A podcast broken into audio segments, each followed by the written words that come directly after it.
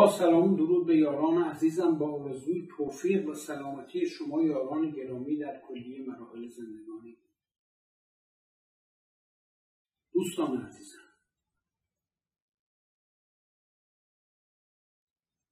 بحث ما در رابطه با تفسیر علمی قرآن مجید برای روشن کردن ابعاد علمی قرآن مجید. در قرآن مکرراً صحبت میشه از ضرورت مشاهده آدموارانه از فنومن‌ها و پدیده‌هایی که در طبیعت اتفاق میفته. مولوی میگه گر بدیدی حس حیوان شاه را، پس بدیدی گاو و خر الله. یعنی پنج حسی هست جز این پنج حس. بحث مشاهده حسی نیست. ادراک حسی یک نوع ادراکه که نقطه مشترک بین همه موجودات زنده است، من جمله آدم‌ها. اما مهم اینه که انسان دارای قوه عاقل است و میتونه ادراک عقلی بکنه. از مشاهده پدیده‌های عادی یا غیر عادی که در اطرافش اتفاق میفته، ادراک عقلی تا برسه به جنبندی علمی. در فقدان تلاش برای ادراک عقلی برای رسیدن به جنبندی علمی، زمینه برای خرافات گرایی فراهم میشه، به افسانه سازی، به روایت گرایی التجا و تمسک پیدا میشه و روایت ظن و ظن و گمان انسان رو به درک حقایق نمیرسونه، بلکه بسیاری از ظنون و گمانها انحراف کامله. خب حال الان عصریه که ضرورت داره که تفسیر علمی از قرآن مجید ارائه بشه که تا حالا نشده. ما میخوایم قرآن رو به قرآن بشناسیم و در سایه علم ادراکش بکنیم تا اونجایی که میتونیم.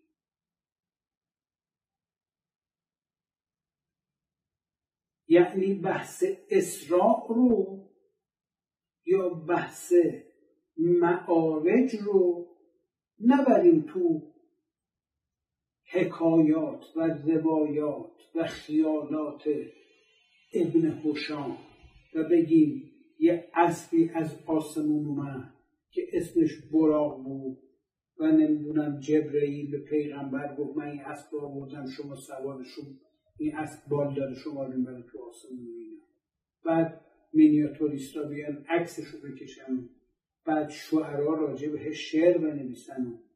این صحبت، این دوره خرافات رو پایان یافته تلقی بکنیم. ببینیم وقتی قرآن مجید در مورد ادریس می‌فرماید واذکر فی الکتاب ادریس انه کان صدیقا نبیا و رفعناه مکانا علیا، این مکان علی کجاست که ما اون رو بالا بردیم بردیم به طرف اون مکان علی، اون روی زمین نموند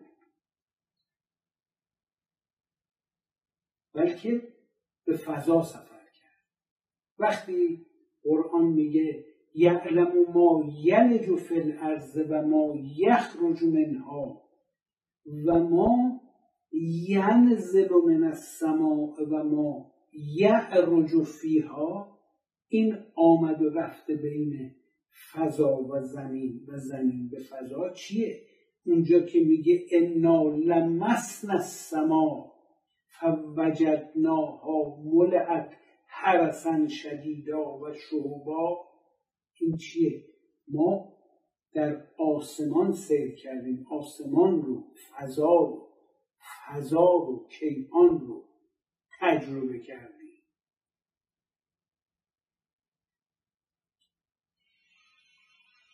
اینا کیان که فضا رو تجربه کردن و در فضا سیر کردن؟ کسی که در آسمان بالا میره و از مشاهده تمام فنومن ها و پدیده های خارق العاده که در کنارش اتفاق میفته مانند سحرزدگان میشه، مسحور میشه.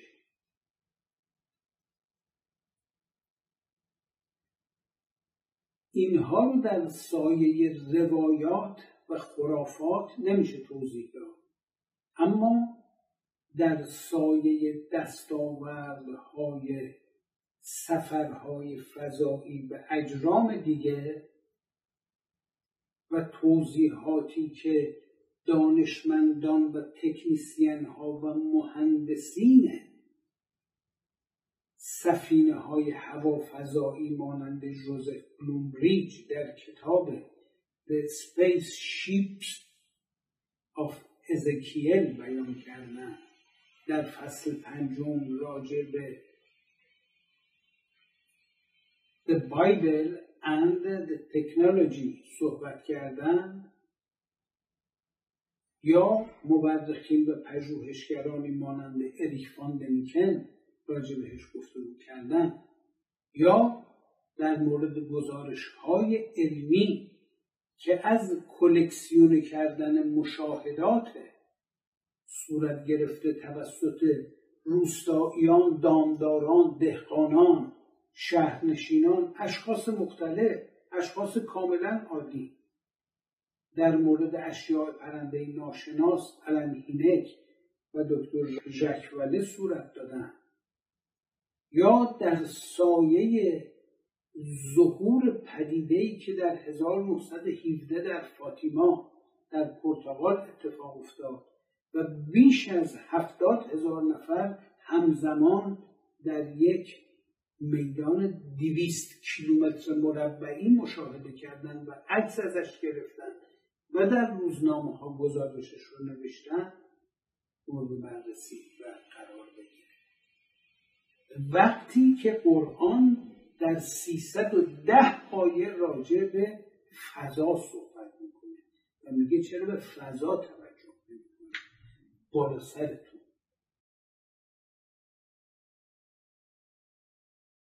و دعوتون همش بر سر مال دنیا و قدرت و منصب و ثروت و شهرت و شهوت و مکنت و این چیزاست که باید بذارید تو برو برید. افلم ینظروا الی السماء فوقهم فوقهم فوقهم نه تحت ارجلهم.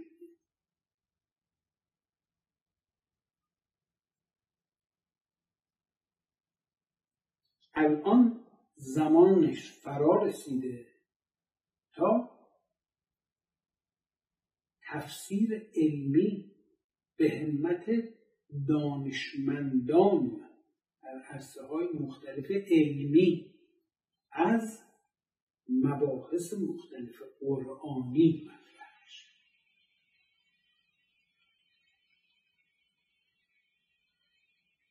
این نکته بسیار مهمه. مسلماً مردمی که به صورت بادیه نشینی در هزار و پانصد سال پیش در مکه و حول مکه زندگی می‌کردن می‌گفتن لن نؤمن بهذا، ما این چیزا رو نه ایمان بهش نمیاریم. رسول اکرم عرض می‌کردن که به این مطالبی که شما میگی ما ایمان نمیتونه بیاریم چون نمیتونیم درکش کنیم.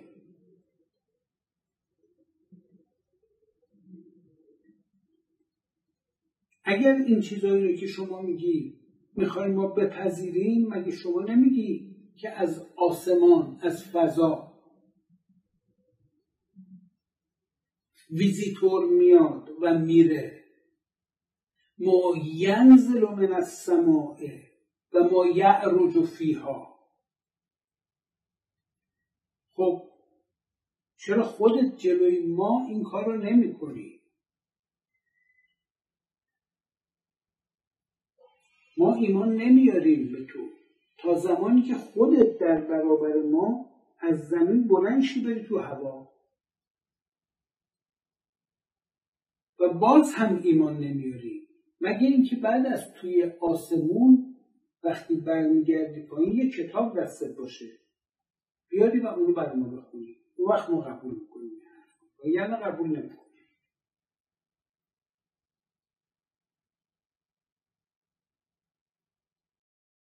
آیات محکمات هن ام الکتاب و متشابهات، درک متشابهات نیاز به رسوخ فی العلم داره، فی العلم، در علم، اونجایی که در بر علم بسته است دروازه خرافات گشوده است.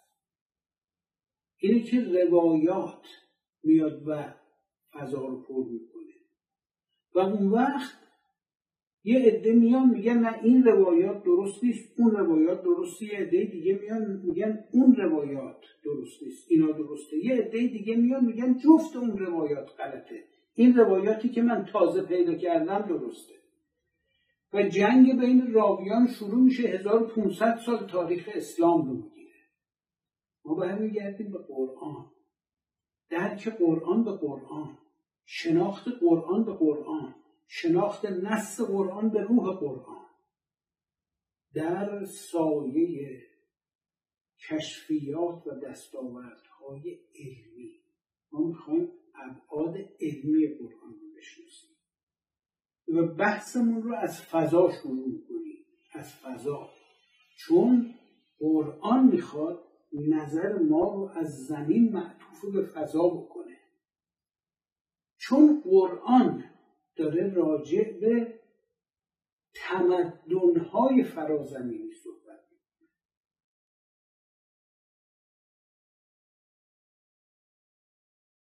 فضایی که می‌فرماید و سماء ذات الرجع و الارض ذات الصدع، اینجا اسباب در سر زمین.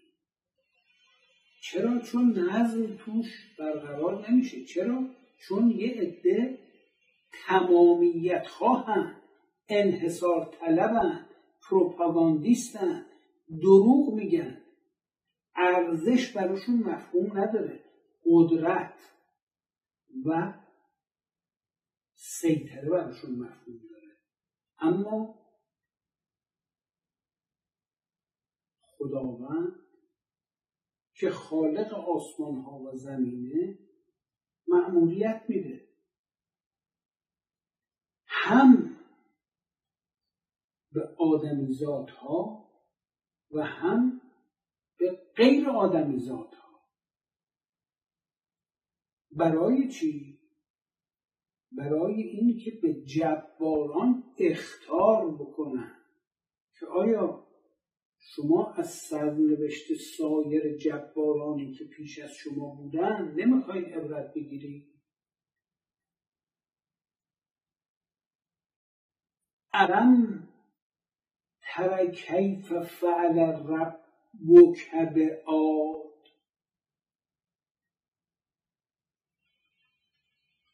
عاد، ثمود و دیگران. وقتی صحبت از صوت رب میشه یعنی چی؟ اون تازیانه رب چیه؟ انذرتکم صاعقة مثل صاعقة عاد و ثمود. این صاعقه چیه؟ صاعقه از کجا میاد؟ صاعقه همیشه از آسمون میاد میخوره به زمین، و بنای اون کاخهایی که در دل کوه ها کنده شده رو زیر و بو میکنه و بنیانش از بین میبره. چه اتفاقی برای سدوم و عمرو افتاد؟ چجوری شد که گوگرد و گفریت سوزان از بالا به پایین شدی؟ اون مرکافا یا مرکبهی که به زبان آرامی ازش به ابابیل تعبیر شده و در حرکت خودش ترمیهم به حجارت من سجیل میکنه، یعنی از بالا به پایین بمباران میکنه با حجارت من سجیل ترمیه. این چیه؟ از کجا میاد؟ چطور اون سپاه زره پوشه تا دندان مسلحه مجهز به فیلهای جنگی رو دود میکنه و اثری ازش رو به جا نمیذاره؟ نه از کجا میاد؟ چجوری میشه که میاد؟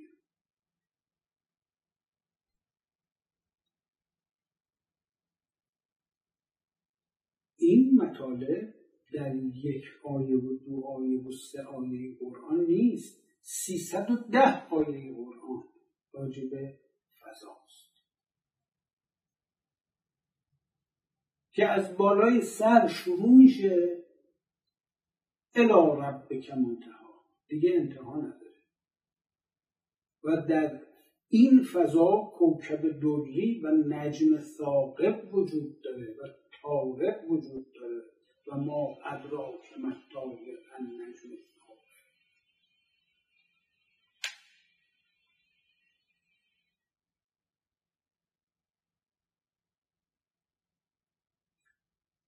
این فضایی که ذات البروجه،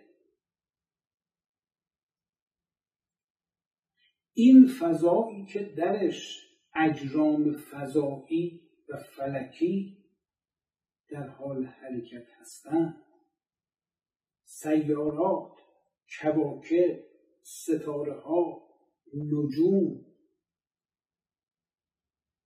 سیستم‌های مختلف خورشیدی و غیره،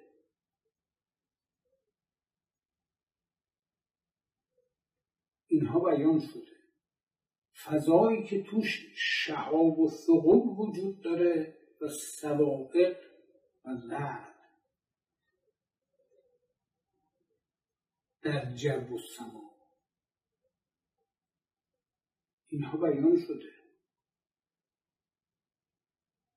فضایی که موجودات فضانوردی داره که در فضا سفر میکنند و میگن انا لمسنا السما و وجدناها ملئت حرسا شدیدا و شهبا. کسانی که در فضا سفر میکنند و وسائلی دارند، ایستگاه های فضایی دارند، دستگاه های پرنده‌ای در فضا دارند که استراق سمع میکنه و کشف رمز میکنه و مورد یورش شهب ثاقبه قرار میگیره. فمن یستمع الآن یجد له شهابا رصدا. اینها کیه؟ این موجودات فرازمینی که بین سیاره خودشون و زمین در رفت آمدن.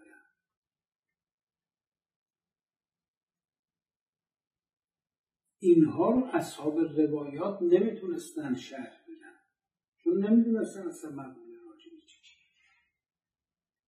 و مطالب دیگه. پس اکنون دورانی فرا رسیده که ضرورت تدوین تفسیر علمی از قرآن مجید ضرورت پیدا کرده.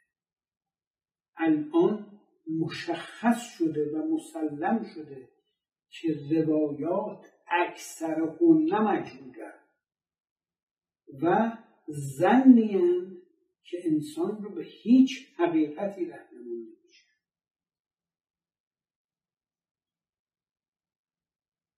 حقانیت رو قرآن مجید در بیان حقیقت هستی آیاتی که نشانهایی که فنومنهایی که پدیدهایی که واقعهایی که در سراسر کیهان رخ میده و همش علیرغم تمام فواصلی که بینش هست به یک سرچشمه وصله. جهانی که پنج درصدش عالم سه‌بعدیه و نود و پنج درصدش غیبه.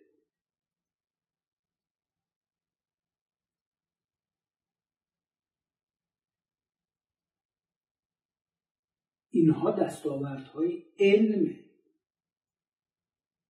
که داره این حقایق رو بیان میکنه. اینا ارتباطی به خرافات و الهیات نداره. تا ادامه این گفتار شما یاران عزیز و خدای بزرگ